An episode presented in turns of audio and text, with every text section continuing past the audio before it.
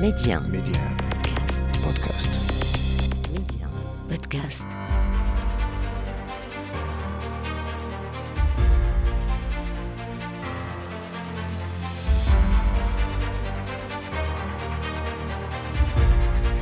أهلا بكم إلى عدد جديد من مغرب التنمية وحلقة اليوم نخصصها لتمرين الأسد الإفريقي والدور المغربي على صعيد الأمن والاستقرار والتنمية بالمنطقة.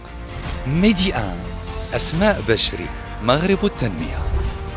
إلى غاية السادس عشر من يونيو تتواصل على الأراضي المغربية مناورات الأسد الإفريقي في نسختها التاسع عشر من تمرين الأسد الإفريقي بمشاركة ثمانية ألاف جندي وسبع وعشرين دولة تنفيذا لتعليمات الملك محمد السادس القائد الأعلى ورئيس أركان الحرب العامة للقوات المسلحة الملكية. وتشمل هذه المناورات العسكرية التي تنظمها القوات المسلحة الملكية والقوات المسلحة الأمريكية سبع مدن في مناطق المغرب هي أكادير وطنطان والمحبس وتزنيت والقنيطرة وبن قرير والتفنيت ويسعى المشاركون فيها إلى تعزيز قدراتهم الدفاعية المشتركة لمواجهة التهديدات العابرة للحدود والمنظمات المتطرفة. العنيفة.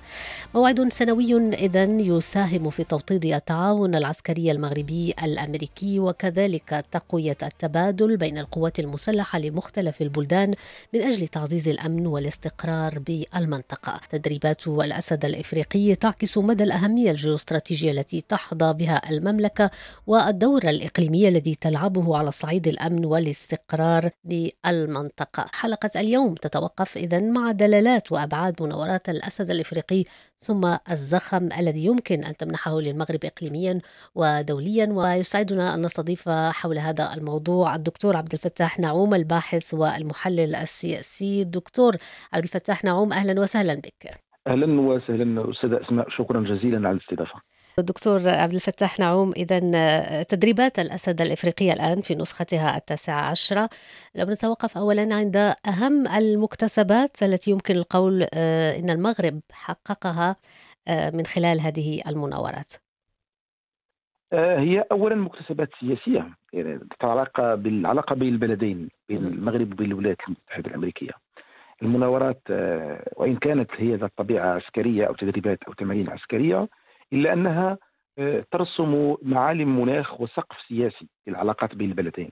لأنه لا يمكن للتعاون العسكري بين أي بلد وبلد آخر أن يصل إلى هذا المستوى إن لم يكن قادما من آه، توافق سياسي في جملة من المواضيع والمواقف.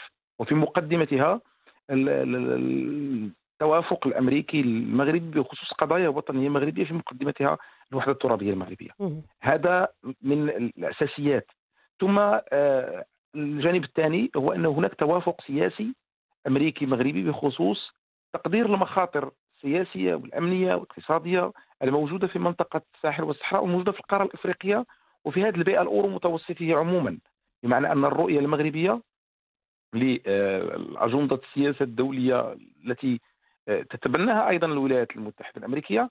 يتوافق عليها المغرب مع الولايات المتحدة الأمريكية سنة بعد سنة ويزيد يعني هذا التوافق قوة و و و ومتانة المناورات آه، يعني واتساع نطاقها آه، لا من حيث المواضيع لا من حيث الأماكن إجرائها لا من حيث المشاركين. هذا كله يعكس سنة بعد سنة هذا هذا البعد.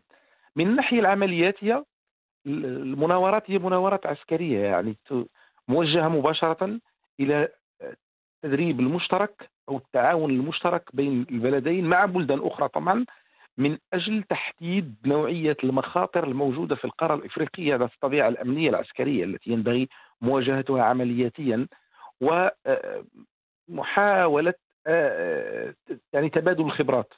تبادل الخبرات فيما يخص مواجهة هذه المخاطر التي هي مخاطر تعبر الحدود لا تؤمن بالدول لا تؤمن بال بال بال بال بالقانون الدولي لا تؤمن بأي شيء يعني من قبيل الإرهاب والانفصال والانقلابات العسكرية والتجاره في البشر والجريمة المنظمة هذه كلها مخاطر موجودة على أجندة الناتو موجودة على أجندة ال- يعني الولايات المتحدة الأمريكية موجودة. على أجندة آه، كل القوى الفاعلة في ال- في- في السياسة الدولية وكلها مخاطر ذات طبيعة واحدة يعني لا تؤمن لا بقانون ولا بدساتير ولا بديمقراطية ولا بقانون دولي ولا بحقوق دول ولا بأي شيء يعني. موجهة آه، كلها من أجل الإضرار بالدول الاعضاء في الأمم المتحدة. نعم طيب في هذا السياق الدكتور نعوم آه، هذه المخاطر التي تتحدث عنها آه، ما تقييمك للسياق العام الإقليمي الذي تأتي فيه هذه النسخة هذا العام من مناورات الأسد الإفريقي السياق العام يأتي بعد فشل فرنسي تام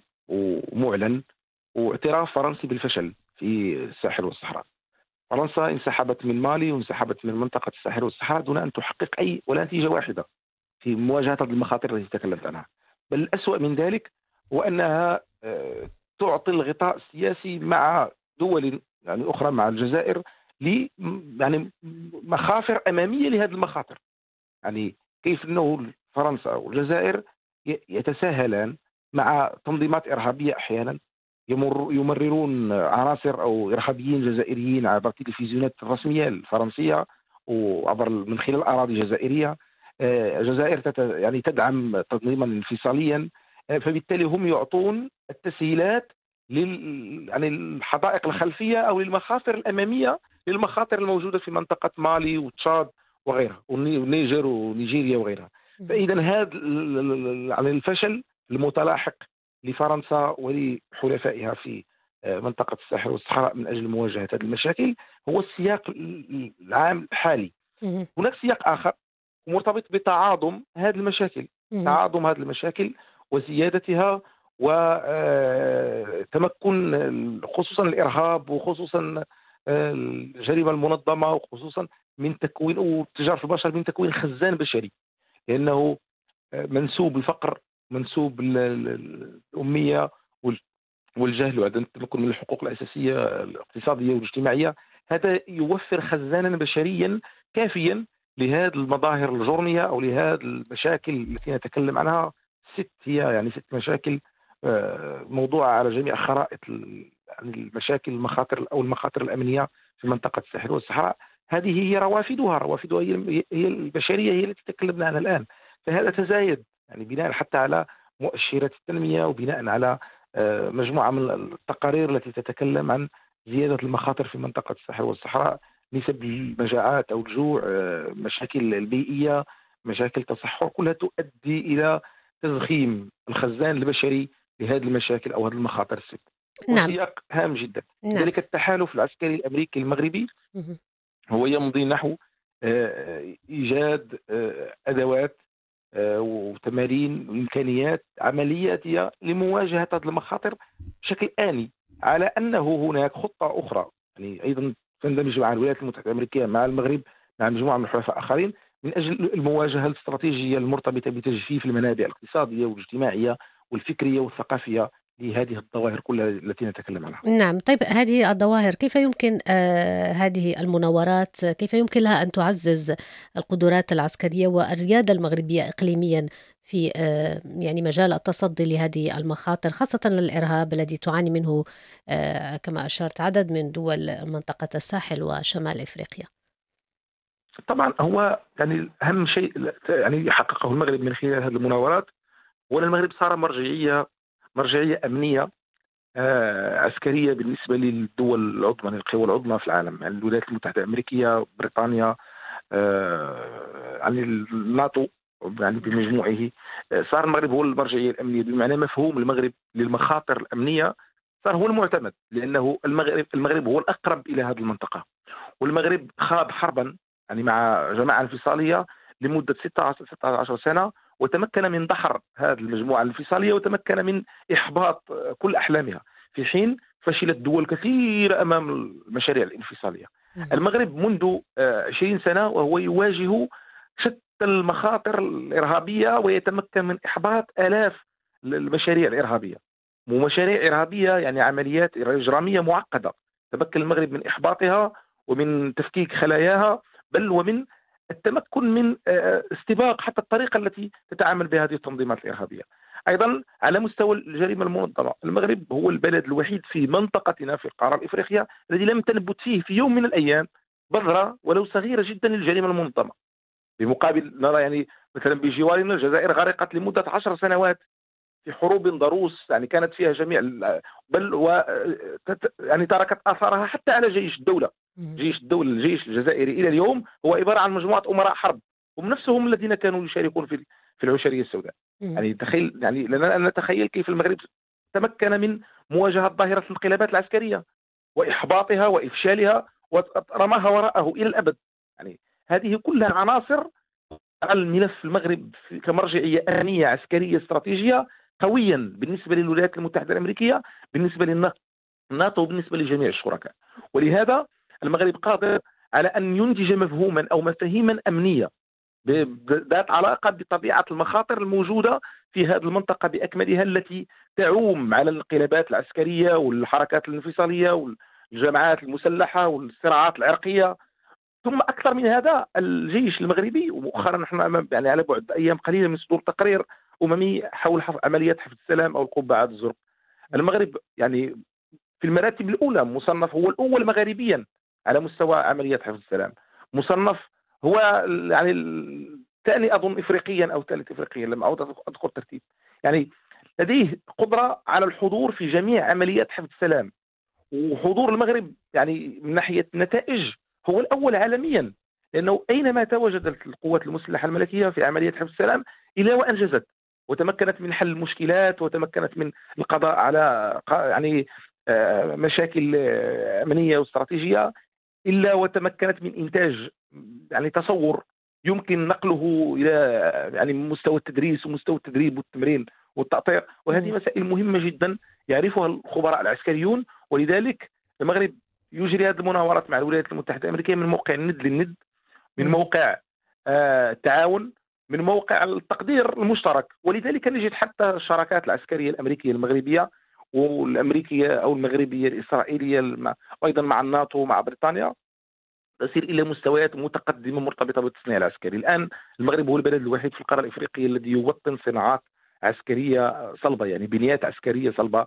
يعني هي كلها من نتاج هذه العوامل التي تكلمت عنها. نعم. إذا آه، هذه التدريبات أو هذا التمرين تمرين الأسد الإفريقي يعكس طبعا مدى الأهمية الجيوستراتيجية التي تحظى بها المملكة اليوم والدور الإقليمي الذي تلعبه على صعيد الأمن والاستقرار والتنمية أيضا.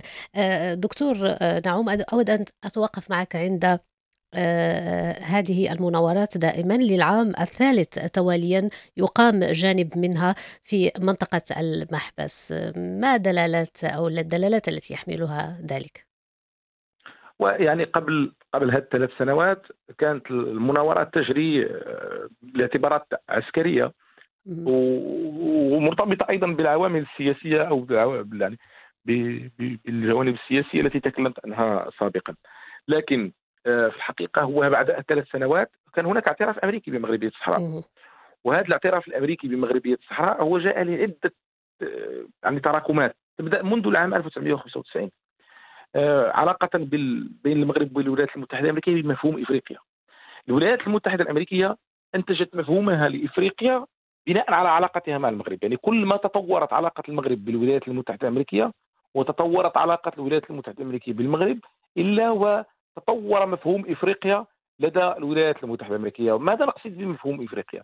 بمعنى ما هي فرص ومخاطر إفريقيا؟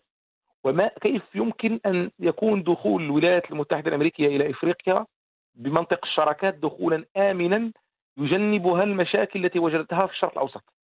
يعني العناوين هل ستدخل الولايات المتحدة الأمريكية إلى إفريقيا بعناوين مثلا الديمقراطية بعناوين مثل ما حدث في الشرق الأوسط وهذا سيكلف أحيانا حروبا واصطفافات وما إلى ذلك. فكان مفهوم يعني المغرب والذي يقوله دائما المغرب يعني المغرب يتكلم دائما عن القارة الإفريقية باعتبارها فرصة باعتبار أن المشاكل التي تعانيها القارة الإفريقية تتحمل مسؤوليتها دول الغرب ودول أوروبا التي كانت هي المحتل السابق ونهبت خيرات القارة الإفريقية وغادرت آه، دول أوروبا التي جعلت القارة الإفريقية دائما يعني منبعا للتغييرات الغير الدستورية والآن حتى الاتحاد الإفريقي أصبح هذا النقاش مفتوحا فيه. الاتحاد الإفريقي بعد عودة المغرب بدأ يكافح التغييرات الغير الدستورية بما فيها الانقلابات العسكرية والنزاعات الانفصالية يعني شقيها. فالولايات المتحدة الأمريكية حينما اعترفت بمغربية الصحراء هي أعطت أو أو صادقت على مفهومها للقارة الإفريقية كما كما يصوغه المغرب كما يقدمه المغرب. هذا الموقف السياسي الجديد للولايات المتحدة الأمريكية ترجم على جميع المستويات. على المستوى الاقتصادي على المستوى الأمني على مستوى الشراكات يعني الأمنية بين المغرب وبين الولايات المتحدة الامريكيه وأيضا على مستوى حتى خريطة تمارين الأسد الإفريقي. وسيترجم على مستويات أخرى الثقافي آه، مستويات سياسية المستويات القانونية أيضا داخل الولايات المتحدة الأمريكية على مستوى قضائها الفيدرالي وعلى مستوى مؤسساتها ترجم على عدة مستويات. ومن ضمن المستويات التي ترجم عليها الموقف الأمريكي هو آه، ما نتكلم عنه اليوم من آه، يعني الأسد الإفريقي أو تمارين الأسد الإفريقي. ثلاث سنوات وهي في المحبس. المحبس آه، يعني توجد ضمن يعني نطاق يعني أقاليم الجنوبية العزيزة التي هي موضوع النزاع المفتعل حول الصحراء المغربية. فبالتالي الولايات المتحدة الأمريكية تؤكد لمن لا يفهم أو لا يريد أن يفهم أو يتجاهل أنه الولايات المتحدة الأمريكية تترجم موقفها القاضي بالاعتراف بمغربية الصحراء دائما آه، تترجمه من خلال جميع المواقف والمستويات بل أكثر من ذلك آه، البنتاغون حينما يعلن دائما عن مناورات الأسد الإفريقي طيلة ثلاث سنوات يعني منذ الاعتراف الأمريكي يضع خريطة المغرب كاملة. يعني خريطة المغرب كاملة وملؤها راية المغرب بنجمته نجمتها الخماسية الخضراء بلونها الأحمر الزاهي فهذا يعني أصبح موقف أمريكي ثابت. يعني سيتكرر وسيتكرر في جميع المواقف وفي جميع المحطات. نعم. طيب اليوم نتحدث عن هذا الحدث آه، المهم تمرين الأسد الإفريقي وهو طبعا آه، يهتم في جانب منه تقوية يعني التبادل بين القوات المسلحة لمختلف البلدان. من أجل تعزيز آه، الأمن والاستقرار. آه، على الصعيد آه، التنموي بالنسبة للمملكة دكتور نعوم كيف ترى الترابط بين ثنائية الاستقرار والتنمية؟ وكيف تنعكس هذه الثنائية مغربيا؟ لا يمكن تحقيق التنمية دون أن يكون هناك استقرار أمني.